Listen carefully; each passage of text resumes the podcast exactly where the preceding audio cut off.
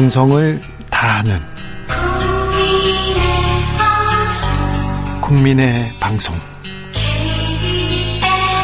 KBS 주진우 라이브. 그냥 그렇다고요.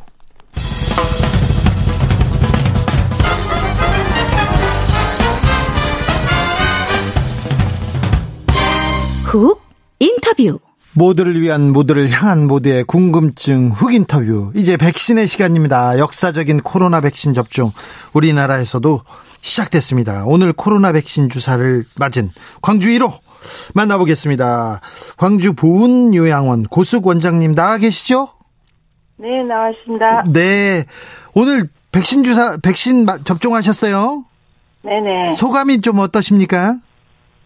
어, 처음에는 부담이 됐는데 접종하고 네. 나니까 후련합니다. 후련해요? 아 저기 네. 주사 맞기 전에 좀 부담이 됐습니까? 네. 어떤 걱정 됐어요? 어 처음에 이제 어, 긴장도 되긴 했지만 네. 뭐 지금은 후련하 이제 맞고 나니까 걱정되는 부분은 없습니다. 네. 네. 인자 네 후련합니까? 아파요 주사? 안 아픕니다. 안 아파요? 다른 주사하고 비교해가지고 진짜 안 아파요? 통증, 예, 예. 통증은 없었고요. 네. 어 개인적인 차이가 있겠지만 저는 네. 일반 주사와 다른 것을 느끼지 못했습니다. 그리고요. 그리고 나서 좀 한 15분, 30분 이렇게 좀 쉬어야 된다면서 추위를 봐야 된다면서요. 주사 맞고 나서. 네네. 그 괜찮았어요? 네, 저는 접종 후에 모니터링실에서 30분 동안 지켜봤는데 네. 괜찮았습니다. 괜찮습니다. 주변 분들도 같이 맞으셨어요? 다른 분들도 괜찮습니까? 예. 물어보니까 다, 다들 괜찮다고 했습니다. 아, 그래요? 다음 접종은 언제 하세요, 원장님? 어, 다음 접종은. 네. 어, 지금 8주 후에 맞잖아요. 네. 그래서 8주에 맞는데 이제 일정은 정해진 것은 없지만 네. 지자체 이제 아 지자체의 일정에 따라서 네. 후에 추후에 네, 알겠어요. 추후에 이제 기다려서 지자체 일정 맞춰서 맞으면 되죠. 아, 자, 보건소 백, 지침에 따르고 있어요. 네, 네, 백신 접종하시니까 인자 안심 되십니까? 네. 그래요? 네네. 네, 저기 그 요양원 운영하고 계시지 않습니까? 다른 분들한테 뭐라고 얘기하십시오 하십니까? 내가 백신 맞았더니 어떻더라? 응? 어, 요 잠깐만요. 네. 제가 이 질문 순서가 질문이 없는 질문을 해가지고 많이 긴장하셨어요. 우리 원장님께서. 그죠? 그런 것 같아요. 네. 괜찮, 편안하게 하세요. 괜찮아요. 다른 분들한테 오늘 내가 주사 맞고 다른 분들한테 뭐라고 했어요? 편하게 얘기해 주십시오. 시원하게.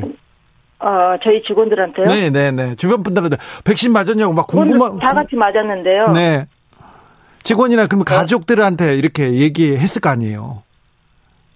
아, 지금 집에는 아직 안 들어왔고요. 네. 지금 저희 어르신들이 65세 미만 어르신하고 네. 저희 종사자들 전부 해서 140명이 접종을 했거든요. 예. 그래서 이제 어, 접종 후에 이상 증상이 없는지 물어봤더니 다들 네. 괜찮다고 이렇게 해서 네. 지금 집에 가서도 이제 심한 움직이라든가 좀 쉬어라고 네. 일을 하지 말고 그렇게 얘기하셨어요? 아, 네네. 65세 이상 분들도 많잖아요 병원에 요양원에. 그렇죠. 이분들은 좀 아유 나도 맞고 싶은데 아쉬워하고 막 그러진 않습니까? 아쉬워한다기보다는 네. 65세 이상 어르신들이 접종하는 일정에 대해서 궁금해 하십니다. 아, 궁금해 하고 있습니까? 네. 예. 네. 어, 자, 오늘 처음으로 광주 1호입니다. 최초로 백신을 접종한 분이 되셨는데, 자, 백신 경험자로서, 어, 다른 청취자분들에게 당부의 말씀, 뭐 하고 싶은 말씀 있습니까?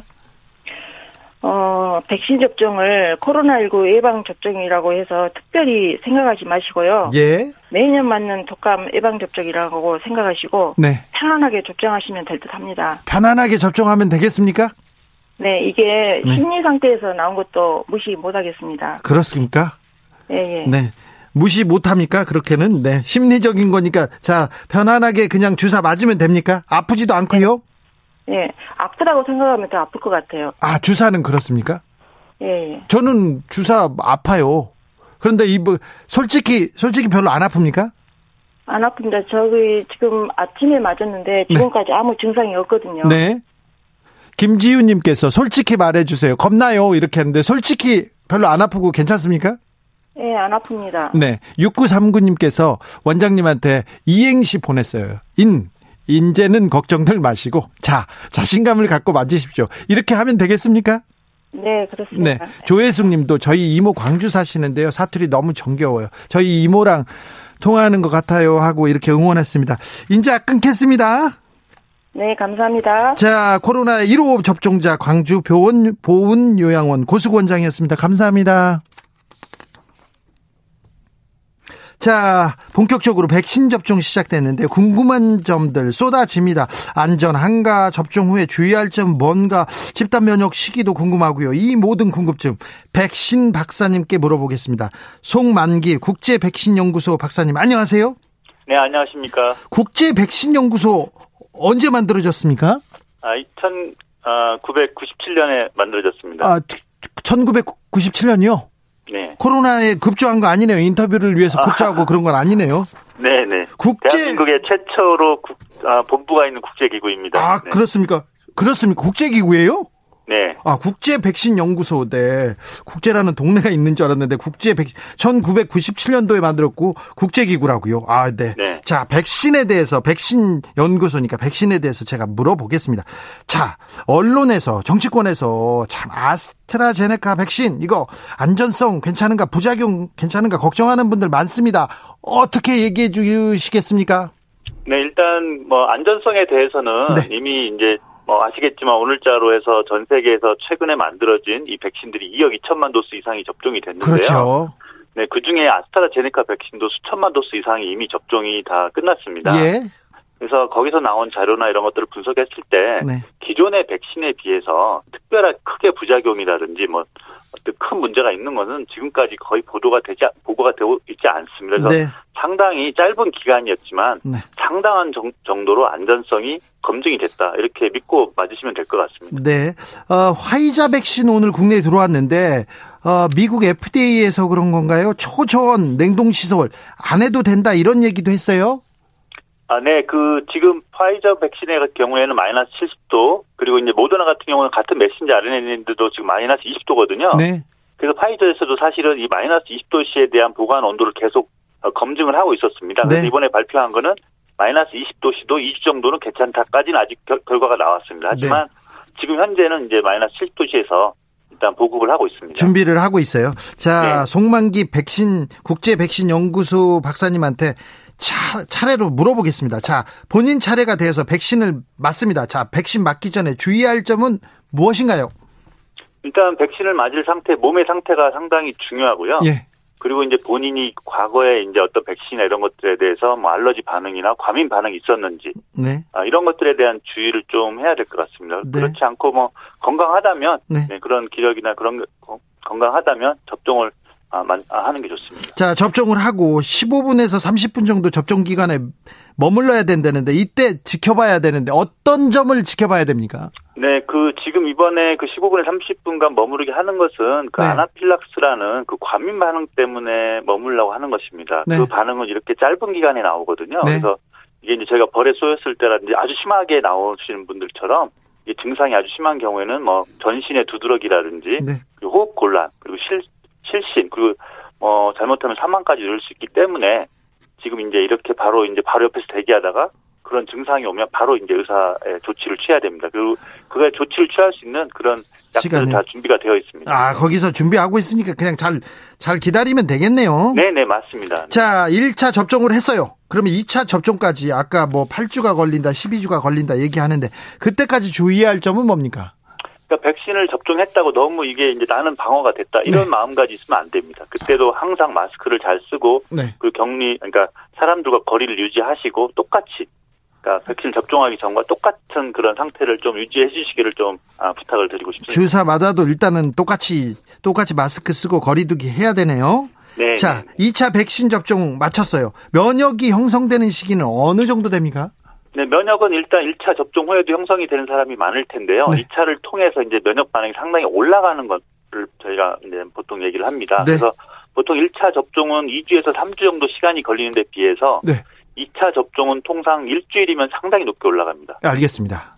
네. 어, 박사님, 이제부터 어려운 질문 쏟아집니다. 정치자들이 궁금해하는 게 많아서요. 2991님께서 막걸리 좋아합니다. 그런데 백신 맞고 막걸리 먹어도 괜찮나요? 물어봅니다. 아우 그러면 안 됩니다. 안 돼요? 일단은 예, 당장 드시면 안 되고요. 그래도 최소한 하루 정도는 좀 자- 자기 몸 상태를 지켜보면서 아, 백신 맞고 하루 정도는 술 먹지 말아요. 좀 자제 자제하시는 게좀 네. 좋다고 생각합니다. 한 잔도 안 됩니까? 안 먹는 게 낫습니까?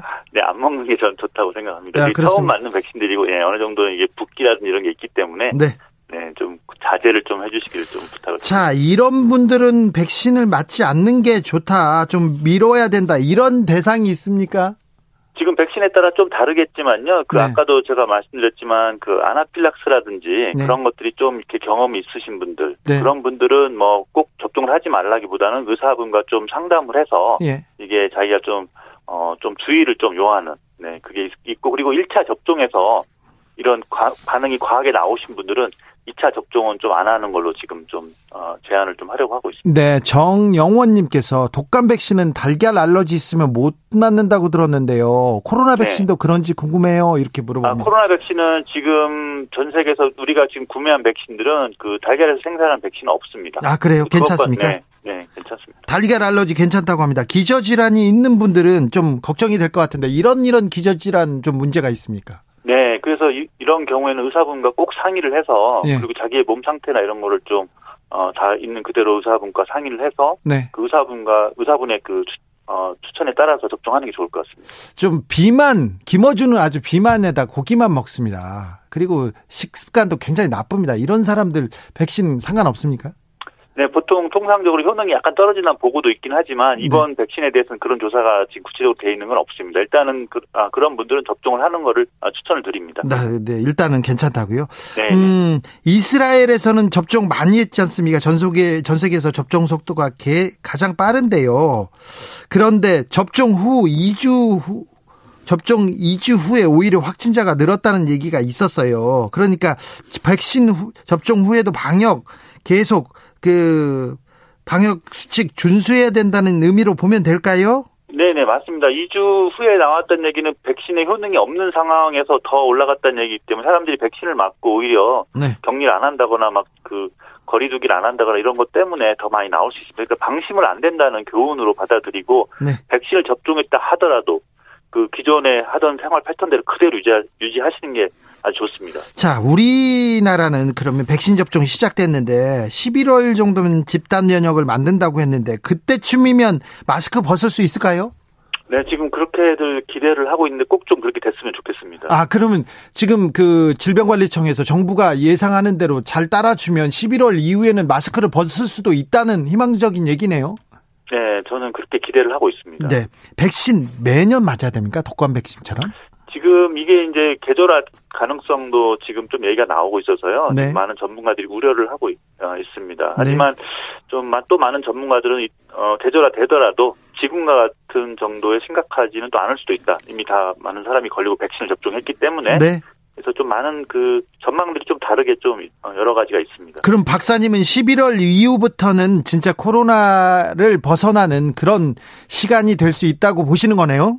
그러니까 변종에 이제 지금도 이제 좀 변종들이 좀 출현하고 있는데요. 네. 그런 변종들의 심각성이 그렇게까지 심하지 않다면 네. 네, 좀 예정대로 좀 계획했던 대로 좀 진행이 되지 않을까 좀 기대를 하고 있습니다. 자, 우리나라보다 먼저 접종 시작한 나라, 특별히 이스라엘이 궁금합니다. 1차 집 접종을 거의 마쳤고요. 2차 접종까지 끝내서 4월부터는 완전한 일상 복귀를 선언했습니다. 저기 이스라엘 총리가.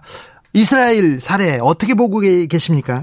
네, 일단 빠르게 지금 접종을 해서 지금 상당히 높은 수준으로까지 이제 백신이 됐지만 하지만 현재도 매일같이 한 3천 명 정도 나오고 있고요. 네. 그래서 거기도 지금 일단은 백신 접종한 사람들 위주로 해서 그린카드라는 걸 발행해서 네. 지금 거기도 문제를 보면 접종을 안 하는 사람들이 있어 상당히 문제가 되고 있거든요. 네, 거기 종교적으로 안, 안 하는 사람들 많더라고요. 네, 어떻게 해서든 지금 백신의 접종 그 접종률 높여가지고 지금 이제 일상 복귀를 하려고 하는데 지금 그런 분들 때문에 조금 이제 많은 방해가 있는 것 같습니다. 그래서 좀 이런 접종 계획이 원래대로 시행이 되고 이런 그 이제 동기부여라든지 이런 걸 통해서 좀 더 접종을 많이 해서 네. 한 7, 80% 정도 되면 어, 어느 정도 상당한 일상 복귀가 가능할 것으로 지금 보고 있습니다. 3831님께서 코로나 완치자인데요. 백신 맞아야 합니까? 이렇게 물어봅니다.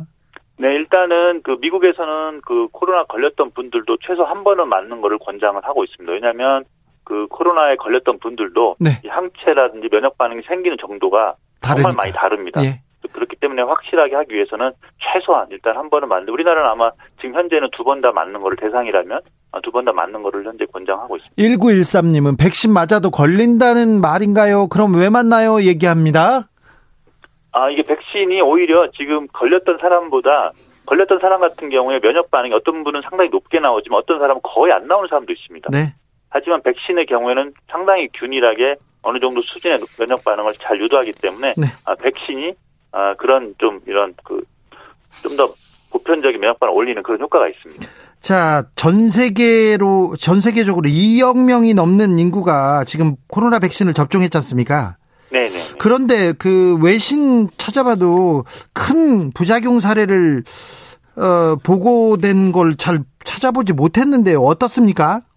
네, 제가 아까도 말씀드렸듯이 지금 기존의 백신 같은 그런 부작용들, 뭐 통증이라든지 열이 난다거나 아프다거나 이런 부작용들은 보고가 되고 있지만 네. 특별히 큰 문제점 있는 그런 보고들은 지금 거의 되고 있지 않습니다. 그래서 상당히 지금 짧은 기간에 정말 2억 명 이상 두 달 반 동안 네. 이게 되- 됐는데 검증이 사실은 상당히 빠르게 지금 진행이 되고 있습니다. 마지막으로 국민들께 당부의 말씀 부탁드립니다. 네, 지금 이게 그 두 달 반이었지만 정말 2억 명 도수 이상으로 많은 접종이 이루어졌고 네. 정말 이 효능 및 안전성이 거의 다 확인이 되고 있습니다. 그래서 가장 좋은 백신은 자기의 바로 옆에 있는 백신입니다. 자기가 맞을 수 있는 백신. 네. 아, 그렇기 때문에 기회가 주어졌을 때 다들 좀 접종을 해주시기를 좀 부탁을 드리고 싶습니다. 빨리 맞는 게 좋죠? 네네 맞습니다. 지금까지 송만기 국제백신연구소 박사님이었습니다. 감사합니다. 네 안녕히 계십시오. 네. 정치 피로, 사건 사고로 인한 피로, 고달픈 일상에서 오는 피로. 오늘 시사하셨습니까? 경험해 보세요. 들은 날과 안 들은 날의 차이. 여러분의 피로를 날려줄 저녁 한 끼 시사. 추진우 라이브.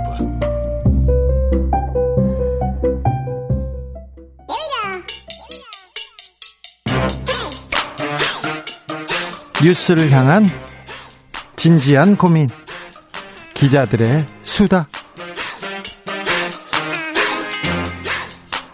라이브 기자실을 찾은 오늘의 기자는 탐구하는 기자입니다. 미디어 오늘의 정철훈 기자. 어서 오세요. 안녕하세요. 네.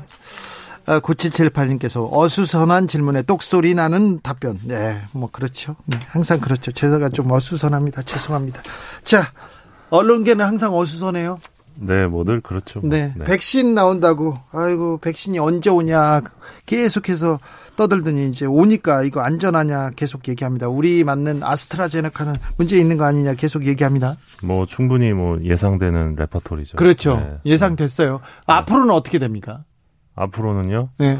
이제 뭐 이상 징후가 있는 나타나면 그렇죠. 찾아내겠죠. 어떻게든. 찾아내죠. 네. 우리 기자들이 또 열심히 찾았으니까. 그래서 아무튼 아이야 해도 기사가 나올 겁니다. 네, 찾아낼 건데. 네. 자, 오늘은 어떤 이야기 준비하셨어요? 아, 오늘은 그 어제 있었던 헌법재판소 결정 하나 가져왔는데요. 네. 어제 이 헌법재판관이 5대4 의견으로 이 형법상 사실적시 명예훼손죄에 대해서 합헌 결정을 내렸습니다. 그러니까 사실을 적시했더라도 사실을 보도했더라도 이게 명예훼손에 해당된다. 이거 여기에 걸려서 저 많이 고생했거든요. 예, 사실 기자 입장에서 가장 어떻게 보면 무서운 조항일 수 있는데 네. 진행자께서도 많이 당했어요. 예, 많이 많이 것 당했습니다. 사실 사실 사실을 적시했지만 명예훼손이라고 계속 얘기했습니다. 이거 예. 너무 심하게 심하게 보도한 거 아니냐고요. 네. 예, 사실 이 사실적시 명예훼손죄가 있는 나라가 사실 많지 않은데요. 선진국 중에는 그래서 헌법 소원이 있었는데 이제 5대 4로 합헌 결정이 나왔습니다. 예, 그렇습니다. 현재 다수 의견을 보면 네. 이 징벌적 손해배상이 인정되는 해외와 달리 우리나라 민사적 구제 방법만으로는 이 형벌 효, 형벌 효과를 확보하기 어렵다. 예. 그리고 공공의 이익에 관한 때는 처벌하지 않는다는 이 형법 제310조 위법성 조각 사유가 있기 때문에 네. 어, 해당 이 법이 있더라도 그러니까 해당 사실적시 명예훼손죄가 있더라도 표현의 자유 제한을 최소화하고 있다. 이게 이제 합헌이다라고 판단한 재판관들의 주장이고요. 예. 반면 사실적시 명예훼손죄가 위헌이다라고 판단한 또 네 명의 헌법재판관이 있는데 네. 어, 이, 이들의 주장을 보면 이 진실한 사실을 적시하는 것은 일반적으로 이 법질서에 의해 부정적으로 평가된 행위로 보기 어렵다. 그리고 네. 진실한 사실의 적시로 손상되는 것은 잘못되거나 과장된 사실에 기초한 허명에 불과하다. 이런 의견을 냈습니다. 네. 허명에 불과하다. 네. 네. 사실 기자 입장에서는 이 의견이 조금 더 공감이 가긴 합니다. 네. 근데 이제 예. 다수 의견과 소수 의견, 이 5대4 의견의 공통점이 또 하나 있는데요. 네. 진실한 사실이더라도 개인이 숨기고 싶은 어떤 병력, 네. 성적 지향, 가정사 이런 내밀 내밀한 사생활이 있지 않습니까? 네. 이런 부분까지 공개하는 행위에 대해서는 처벌이 필요하다. 처벌이 필요합니다. 이부, 네. 이런 부분은 처벌이 필요하다고 저도 동의합니다. 예, 그러니까 어떤 공적인 사안이 아닐 수 있기 때문에 네. 또 그래서 어, 앞으로 사생활은 또 존중돼야 됩니다. 예, 그래서 국회에서 이 사실적시 명예훼손죄를 폐지하고 이 공익적 목적이 없이 타인의 사생활의 비밀을 침해하는 사실을 공개한 경우에만 처벌하는 이런 보안 입법이 필요하지 않느냐 이런 지적이 나오는데요. 네.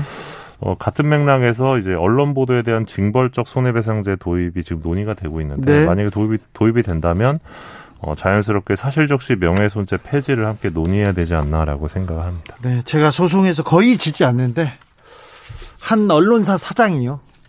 민영방송이었어요. 저기 서울에 있는 민영방송 사장이 네. 사장이 법인 카드를 가지고 법인 카드를 가지고 상품권을 사서 상품권을 깡이라고 하지 않습니까? 돈으로 바꿉니다. 그리고 그 법인 카드로 가서 안마시술소를 이렇게 다녔어요.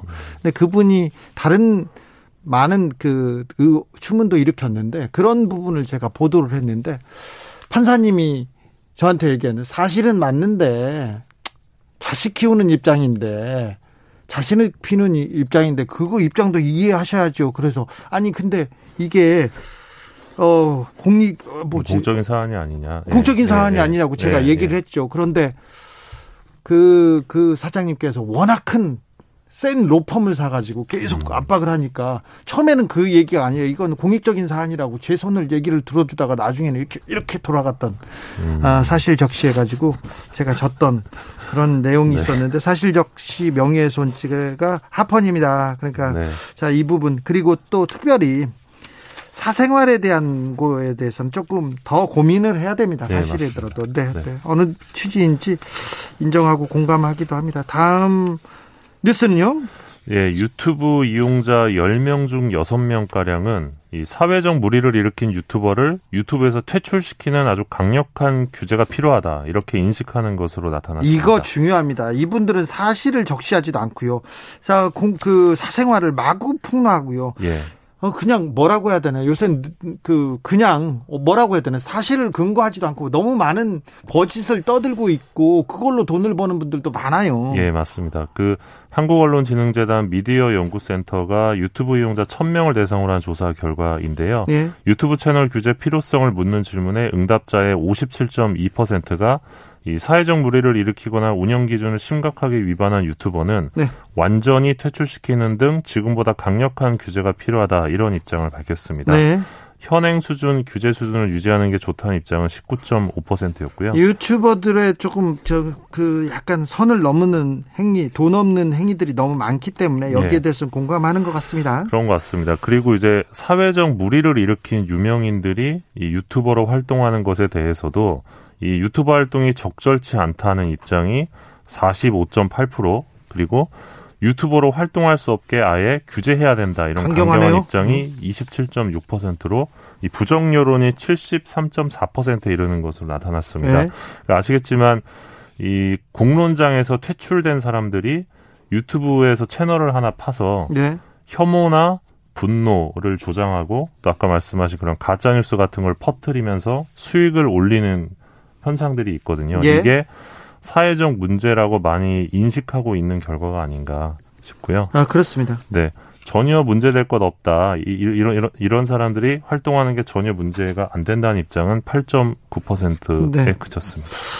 아, 스티브 유 씨 있지 않습니까? 유승준 아, 씨가 예, 예. 그큰 화제를 일으켰지 않습니까? 유튜브에서. 그 이후에 굉장히 많은 그 후원금이 쏟아졌다고 합니다. 음. 그리고 뭐 만화가 만화가로 친일과 관련돼서 뭐 문- 무리를 일으켰던 웹툰 작가도 그렇고요. 네. 뭐 여러 여러 논란이 되거나 큰 파장을 일으켰던 사람들은 일단 관심이 갖고 많은 사람들이 찾아가니까 또 수익도 느는 이런 좀 굉장히 좀 나쁜 구조의 순환이 계속되고 있어요. 예, 그러니까 아시겠지만 유튜브 채널 유튜브라는 생태계는 이 관심을 받으면 돈이 되는 곳이잖아요. 네. 그러다 보니까 어떤 수단과 방법을 가리지 않고서라도 그냥 관심만 받으면 된다. 그런 식으로 어떤 거짓, 환경- 거짓말을 너무 많이 해요. 네, 그니까요. 네, 좀 혼내주세요. 제가요. 네. 자, 네, 그 유튜버가 갖춰야 될 매우 중요한 자질도 물어봤는데 네. 내용에 대한 사실 검증이라는 응답이 제일 높았고요. 예. 가장 심각한 유튜버의 문제가 뭐냐?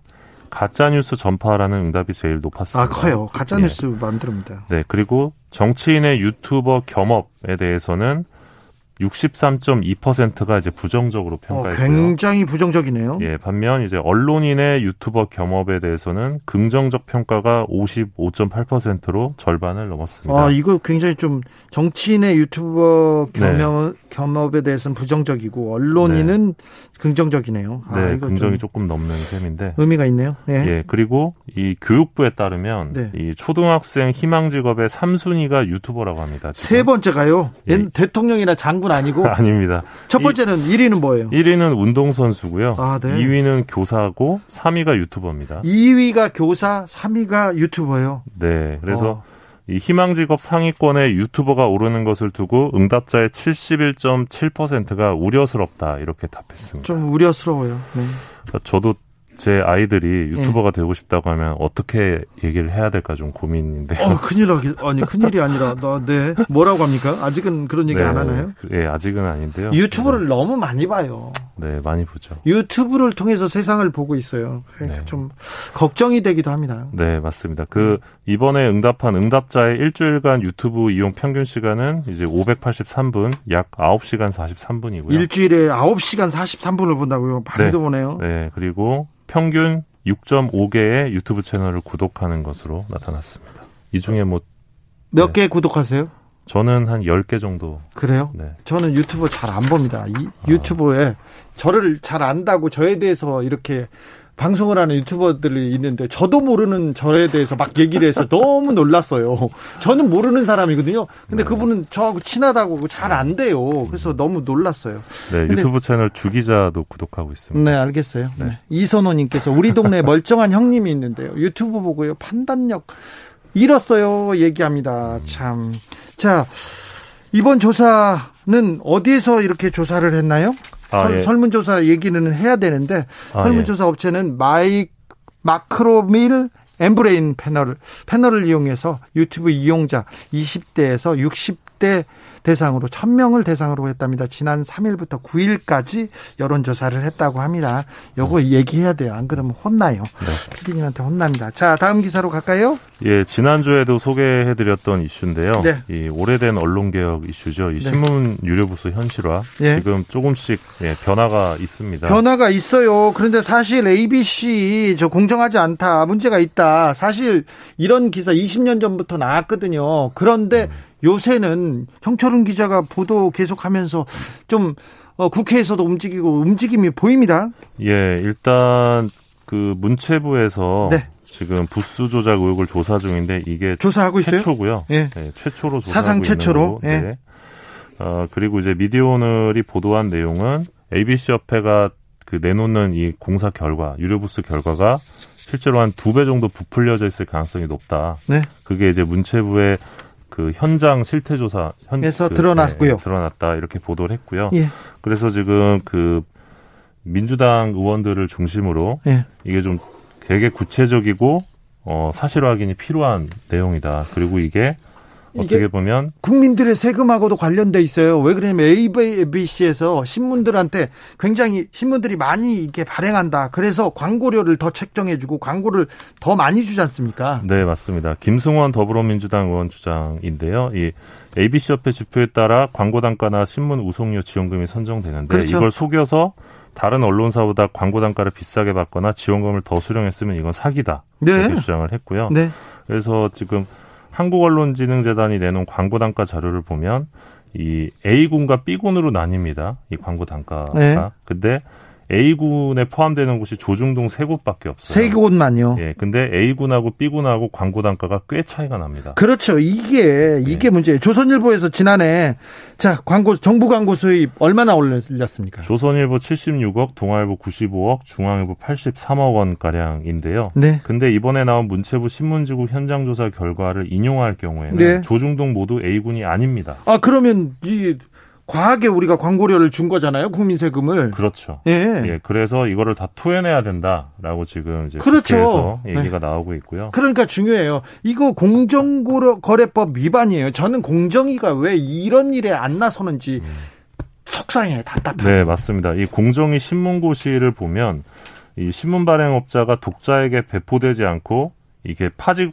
그 공장으로 직행하는 그런 신문 부스도 그렇게 많아요. 예, 독자에게 배포되는 신문 부스인 것처럼 이제 속여서 네. 이 광고 게재를 의뢰하도록 유인하는 경우 공정거래법 위반이다 이렇게 명시하고 있는데 이 네. 같은 행위는 2년 이하 징역 또는 1억 5천만 원 이하 벌금, 매출의 2% 이내 과징금이 가능하다고 합니다. 그런데 지금껏 벌금을 한 번도 물린 적이 없습니다. 예, 그 전문가들의 의견에 따르면 2020년부터 최근까지 20여 곳의 신문지구를 인터한 교수분이 있는데요. 네. 이분의 주장에 따르면 이 조중동의 잔지, 그러니까 발송은 됐지만 비닐도 뜯지 않고 그대로 버리는 부스인데요. 네. 이 잔지 비율이 아주 높게 보수적으로 쳐줘도 36%다. 약 100만 부 규모거든요, 이게. 그, 그러니까 100만 부는 그냥 버- 그냥 세, 세상을 보지 않고 그냥 신문으로 만들었다 그냥 버리는 거지 않습니까? 그렇죠. 이게 종이 낭비, 잉크 낭비 네. 얼마나 이거를- 낭비예요. 이거를 아주 좋게 봐줬을 때 36%라는 얘기고요. 예. 더 높아질 수 있다는 그렇죠. 예, 얘기도 있고요. 예. 그리고 만약 구독료를 뭐 15,000원 100% 구독료를 받는 곳만 유료부스를 판단한다면 예. 유가율이 30%대로 떨어지는 일간지도 있다. 예. 이런 얘기도 있습니다. 아니요, 신문사에서 자기 돈 내고 종이 자기 돈 내고 종이 쓰고 잉크 써서 신문 만들어서 버린다고 할 때 뭐 그, 그 그건 그 신문사에서 하는 게 무슨 상관이야 그렇게 생각할 게 아닙니다. 광고료를 국민들의 돈으로 주고 있고요, 맞습니다. 기업체의 돈으로 주고 있어요. 예. 그리고 이 부스라는 게 결국 일종의 상징 자본으로 또 기능을 하고 언론사의 영향력을 상징하지 않습니까? 네, 그래서 여론을 좀 왜곡하는 측면도 있고요. 네. 아까 이제 유가율이 30%인 일간지도 있을 수 있다고 했는데 작년 ABC협회 조사에 따르면 이 조선일보의 유가율이 96%가 나옵니다. 네. 그리고 한겨레는 95%가 나왔거든요. 30%일 가능성이 높다고 하는데 본인들은 네, 90 몇 퍼센트네요. 예, 그래서 이게 사실 뭐 보수 신문만의 아, 문제가 아니고요. 웃기다. 너무 웃기다. 말이 예, 안 된다. 예, 이거는 신문업계 전체의 문제다. 네. 예, 이 점에 주목해야 될 것 같습니다. 본인들도 이렇게 96%예요 물어보면 막 웃을 거예요. 하하 웃기요. 막 이렇게. 자, 기자들의 수다 여기까지 하겠습니다.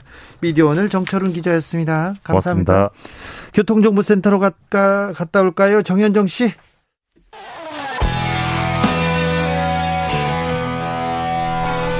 스치기만 해도 똑똑해진다. 드라이브 스루 시사 주진우 라이브.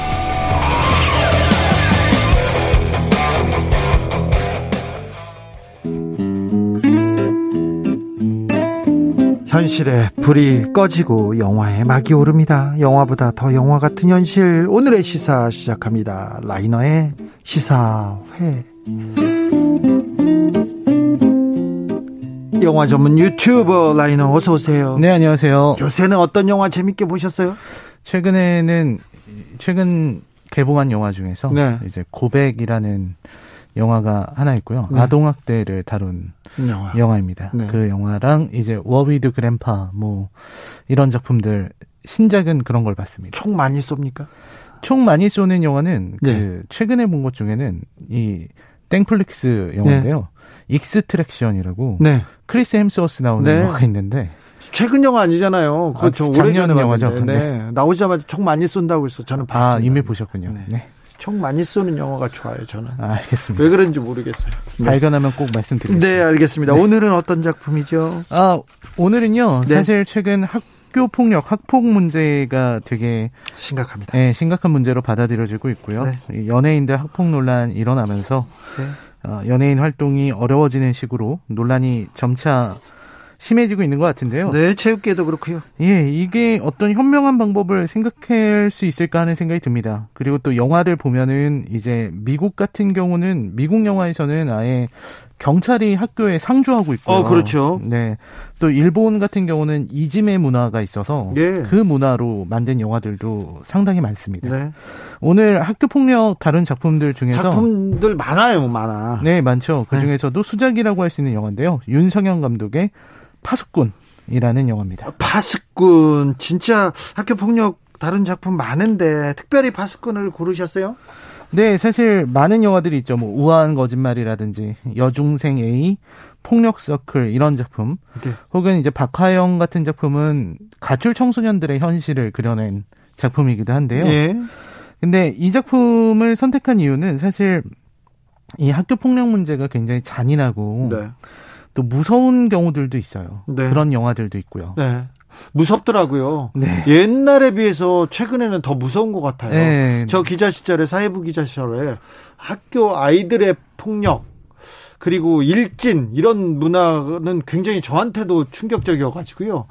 그 여중생 일진에 대해서 제가 기사를 한번 쓴 적이 있었는데 너무 놀랐어요. 그래서 어, 뭐라고 해야 되나 너무 너무 아이들인데 아직 애들인데 애들이 너무 잔인하게 괴롭혀서 너무 충격받았던 적이 있었습니다. 네, 저도 보면서 정말 어- 아이들이기 때문에 더 잔인한 거 아닌가 이런 생각도 듭니다. 네. 이런 학교 폭력을 선명하게 다룬 작품들이 근데 그렇게 원인까지 얘기하는 수작들은 많지 않거든요. 예. 근데 이 파수꾼이라는 작품은 이제 친구 관계의 갈등과 예. 그 친구 관계의 갈등이 어떤 식으로 폭력으로 얼룩지는지 네. 이런 부분을 잘 드러낸 작품이라고 할 수 있겠습니다. 네. 독립 영화의 전설로 불리고요. 아, 그래요? 이재훈과 박정민이라는 두 배우를 배출한 진짜 이 걸출한 배우들이 여기 출신이에요? 네 파수꾼 출신이고요. 예. 이초희 같은 배우는 이제 다른 작품이 있는데 네. 이 작품을 데뷔작으로 하고 싶다 이렇게 얘기할 정도였습니다. 독립 영화의 아, 전설이다. 자, 파수꾼으로 들어가 볼까요? 네 파수꾼의 이야기는요. 이 주인공 이재훈 씨가 연기한 주인공은 기태인데요. 네. 영화 초반부터 기태가 자살했다는 이야기로 시작을 합니다. 아이고. 그래서 기태 아버지가 이제 아들 장례를 다 치렀는데 이제 아들이 왜 이렇게 됐는지가 알고 싶은 거죠. 네. 그래서 친구들 가까웠던 친구들을 찾아다니면서 네. 기태랑 무슨 일 있었니? 요거를 물어보면서 이야기가 시작됩니다. 네. 그래서 처음에 선생님이랑도 대화를 했지만 그렇게 큰 건 얻을 수 없었고요. 네. 그러다가 이제 박정민이 연기한 희준, 희준이. 예, 희준이를 찾아가면서 이야기가 시작되죠. 네. 이 희준이는 백희준이라서 별명이 백희예요. 예. 백희라고 부르는데 어, 기태랑 희준이 그리고 동윤이 이렇게 세 명이 단짝 친구였습니다. 네. 근데 기태는 학교에서 흔히 말하는 짱이죠. 기, 기태가. 예, 기태가 이제 부하들도 있고 네. 이제 일진 짱 정도 되는 친구인데. 네. 근데 희준이랑 이제 사이가 안 좋아지는데요. 네. 그 이유가 뭐냐면 여자친구 때문이었습니다. 네. 삼각관계 나오네. 아, 그렇죠. 이 희준이가 그 보경이라는 여자애를 좋아했는데 그 보경이는 기태를 좋아한 거죠. 예. 그래서 이제 신경을 쓰니까 아마 기태는 나중에 밝혀지는 거지만 보경이의 고백을 거절한 것 같아요. 네. 희준이를 생각해서. 예. 근데 희준이는 의심을 한 거죠. 아. 여기서부터 둘이 조금씩 네. 멀어지기 시작하는데, 일단 뭐 갈등의 구조가 재밌습니다. 예, 근데 결정적인 거는 이제 기태의 집안 문제 때문에 더 심해집니다. 네. 기태는 어머니가 안 계시거든요. 네. 그래서 친구들이랑 얘기할 때 집 얘기가 나오면 말을 돌려요. 예. 그랬는데 그걸 가지고 희준이가 왜 기태는 집 얘기만 나오면 말을 돌려? 이런 식으로 나오니까 예. 기태가 자존심에 상처를 입어서 네. 이제 우리 집에 엄마가 안 계시다 이런 얘기를 하고 네. 둘이 조금 더 서먹해지는 거죠. 네. 이때부터 기태가 희준이한테 점, 조금씩 손을 대기 시작합니다. 그래요. 그러니까 이게 장난일 거예요. 네. 아마도 네. 이제 뭐 어, 많이 컸네, 백희? 뭐 이런 식으로 네. 얘기를 하는 거죠. 그리고 자꾸 이제 머리에 손을 대려고 합니다. 예. 손으로 이렇게 뒷, 뒷덜미를 이렇게 잡으려고 뒤통수를 잡으려고 하는. 예. 근데 그게 이제 남자애들 사이에서는 이제 권력 관계를 보여주는 거죠. 예. 내가 너보다 우위를 점하고 있다라는. 그렇죠. 뒤통수를 이렇게 스치기만, 해- 아유, 그런 거는 안, 안 되죠. 안 예, 되죠. 그러니까 이런 근데- 걸로 많이 싸웁니다. 예. 근데 이제 기태는 짱이니까 예. 백희는 이게 농담으로 들리지 않는 거죠. 많이 컸다 이런 게 예. 백희는 노- 농담으로 들을 수가 없어서 네. 결국은 기태가 희준이를 때리게 됩니다. 예. 때리고 이제 기태가 희준이를 때리기 시작하니까 기태의 부하들도 희준이를 때리기 시작하죠. 예. 학교 생활이 지옥이 되는 겁니다. 아, 벌써부터 괴롭습니다. 그래서 네. 이제 희준이는 여기서 더 할 수 있는 방법이 없었어요. 예. 그래서 전학을 선택을 하고요. 예. 기태는 자기가 때린 게 미안해서 예. 가서 사과를 합니다. 아, 사과를 해요? 근데 희준이는 이미 당할 만큼 당했잖아요. 네. 그러니까 뭐 내가 그동안 뭐 미안했다 이러니까 나한테 선택권이 있었냐. 예. 왜 나의 용서를 바라느냐. 이런 네. 식으로 되물어요. 예. 이 사실 이 사실을 알고 보면 사실 기태라는 친구는 이렇게 폭력을 휘두르게 되는 이유가 사실은 타인의 고통을 잘 알지 못합니다. 자기가 상대를 때려도 음. 상대가 얼마나 아프고 자존심 상할지를 잘 모르는 거예요. 네네. 그리고 사람을 대하는 게 서툴러서 내가 사과를 했는데 상대가 받아주지 않으면 화가 나요. 화가 나서 또 희준이를 때립니다. 아니, 뭐, 그래도 정당화될 수는 없지만 네. 서투르다고는 할 수는, 네네. 그러니까 그러다 보니까 애가 폭력적으로 점차 변하는 거죠. 점점 더, 네. 점점 폭력적으로 변하고 친구들을 많이 때리게 돼요. 네. 그래서 유일한 친구라고 할 수 있는 중학 시절부터 친구였던 동윤이가 와서 말리는데 예. 이 기태라는 친구는 그런 폭력 이외에도 애정 결핍이 심해서요. 예. 동윤이가 자기랑 멀어질 것 같으니까 네. 동윤이 여자친구 세정이에 대한 안 좋은 말을 합니다. 험담을 하고 네. 여자친구랑 헤어지라는 식이죠. 또 동윤이하고 싸우겠네. 네, 결국은 제일 친하다고 할 수 있는 동윤이까지 네. 싸움을 벌입니다. 그래서요? 기태가 동윤이만큼은 차마 때릴 수가 없었는지 네. 동윤이가 덤볐을 때 네. 기태가 얻어맞거든요. 네. 근데 기태가 맞기 시작하니까 네. 그 밑에 있는 부하들 있잖아요. 치고 올라와.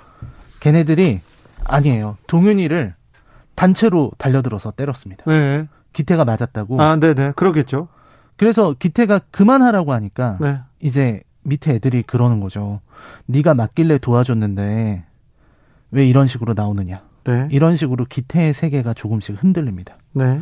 그리고 결국 동윤이마저 떠나버리니까 기태는 더는 자기 편이 없다고 생각하고 자살을 선택한 거예요. 아휴, 네. 좀 괴롭다. 네, 이야기가 듣는데, 굉장히 그렇죠. 괴롭죠. 네. 그런 이야기고요. 아이들이 혹시 그 학교 폭력에 노출되어 있던 있는 아이들이 얼마나 아플까 그런 생각을 해보면 굉장히 좀 고통스럽습니다. 네. 예, 그렇죠. 이 자, 사- 이 영화가 던져주는 교훈은 무엇인가요? 사실은 이 기태가 악인이죠. 폭력을 휘두르고요. 네. 하지만 이 기태는 사실은 보상 심리가 가득한 애정 결핍의 소년입니다. 네. 그런 애정 결핍 때문에 기태는 사실 폭력적으로 더 폭력적으로 변해버린 거거든요. 네.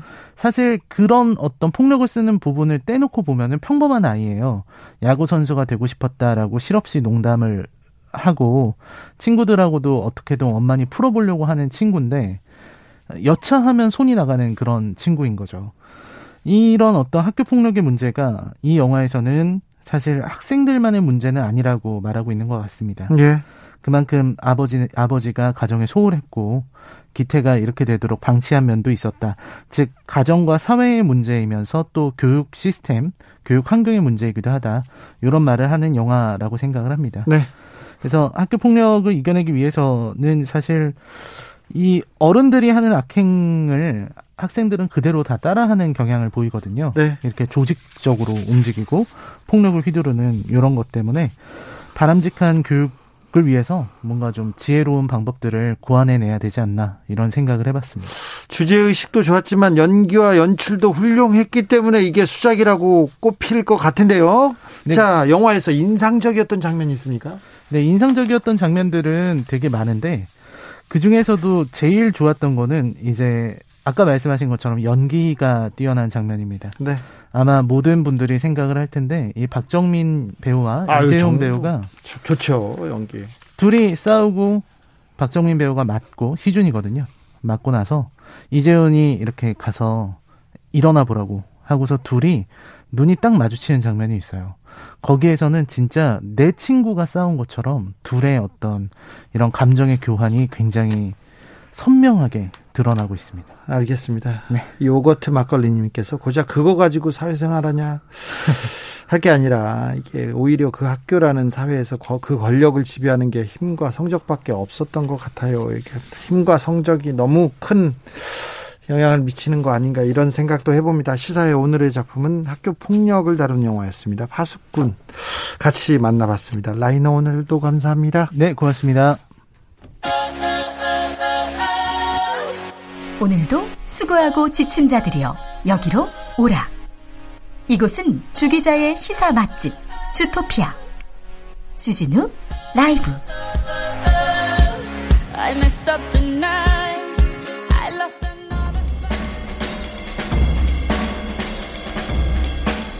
느낌 가는 대로 그냥 고른 뉴스 여의도 주필 정월 대보름 풍속 지신밟기 달맞이 등 올해는 언택트로 2대1 기사인데 오늘이 음력 정월 초하루 정월 대보름입니다. 올해 가장 그 정월 대보름은 가장 큰 보름달이 뜬다고 하죠. 설이나 추석만큼 또 중요한 명절인데요. 어, 쥐불놀이 안 됩니다. 모든 걸 언택트로 해야 됩니다. 자, 오늘은 맛있는 거 먹는 날이기도 하지만 어, 달 보고 기도하는 날이기도 합니다. 자, 오늘 밤에 자, 소원을 비세요. 달 보고요.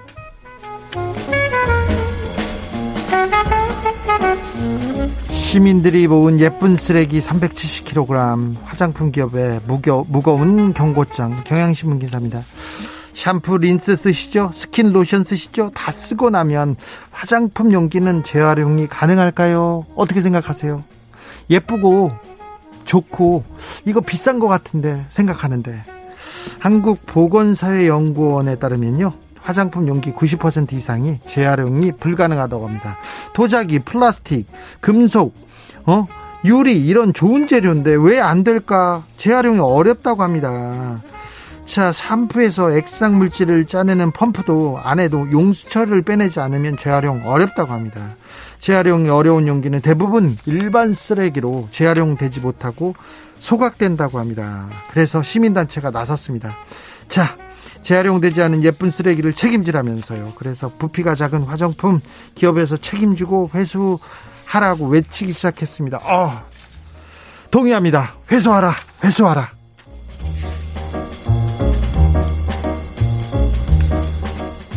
양서류를 보는 마지막 세대가 될 수도 번식지 보전이 시급하다.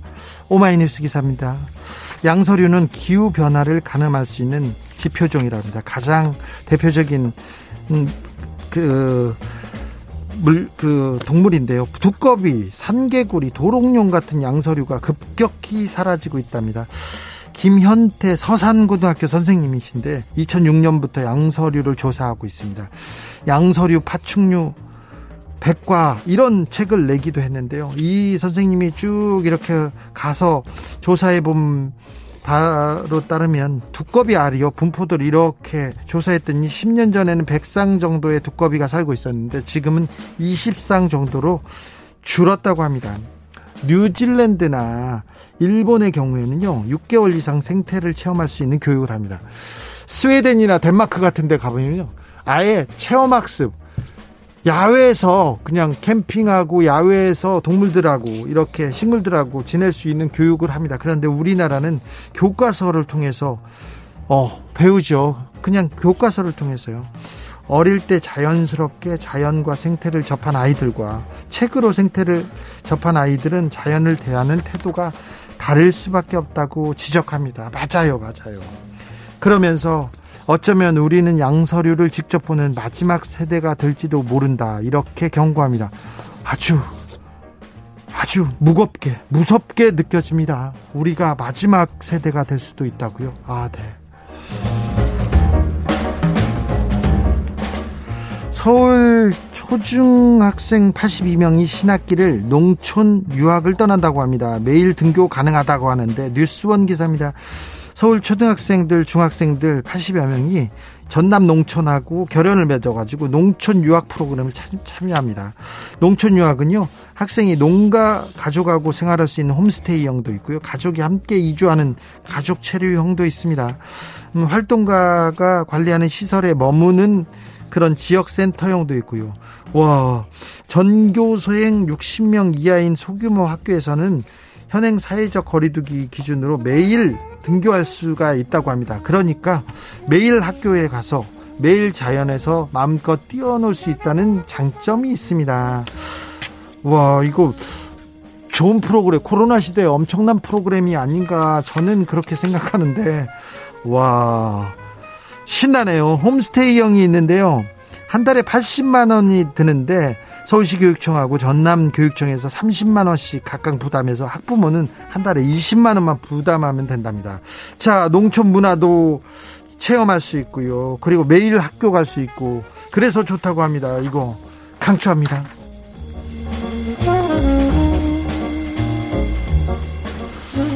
영국, 이스라엘의 교훈, 백신 접종 뒤 확진자 더 늘었다. 아시아 경제 기사입니다. 어, 이게 무슨 말이냐고요?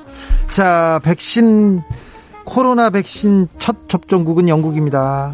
12월 8일에 시작했습니다, 작년에. 그리고 이스라엘에서는 지금 접종을 가장 많이 했다고 하죠. 국민 4명 중 1명은 코로나 백신을 맞았다고 합니다.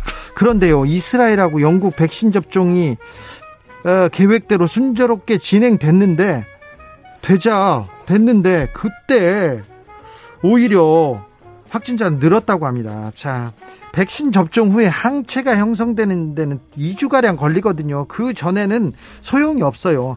이스라엘에서는 첫 접종일 2주 뒤에 오히려 30%가량 확진자가 늘었습니다. 영국은요, 첫 접종에서 2주, 2주 동안요, 접종자가 2배 이상 증가했어요. 2배 이상. 그러니까 백신 맞는다고 해서 다 나은 거 아니에요. 그런데 백신 나으니까 항체도 형성된 것 같고 나는 안전하다 해서 마구 돌아다닌 거죠. 그래서 확진자가 팍 늘었던 거죠. 자, 소용이 없어요. 백신 접종을 해도 마스크 써야 되고요. 어? 방역 수칙 잘 지켜야 됩니다. 느슨해지면요. 바로 늡니다. 바로. 알겠죠? 이스라엘도 그랬습니다. 영국도 여기서 우리는 배워야 됩니다. 법원이 보수단체 3.1절 집회금지 방침을 유지하라는 결정을 내렸습니다. 그러니까 보수단체 등이 방역 지침에 따른 3.1절 연휴 집회 금지 처분에 반발해서 법원에 처분의 효력을 정지해달라고 신청했습니다. 그런데 받아들여지지 않았습니다. 코로나 시대입니다. 3.1절 집회 금지. 네. 집회 금지 방침이 유지된다는 거 한 번 더 말씀드립니다. 3.1절에 만세운동 부르는 게 아니라 마음속으로 지금은 코로나 시대지 않습니까? 언택트로 비대면으로 가야 됩니다. 자, 레니 크라비츠의 It Ain't Over Till It's Over 들으면서 금요일 주진우 라이브 여기서 마치겠습니다. 저는 내일 오후 5시 5분에 주진우 라이브 스페셜로 돌아오겠습니다. 지금까지 주진우였습니다. 좋은 주말 되세요.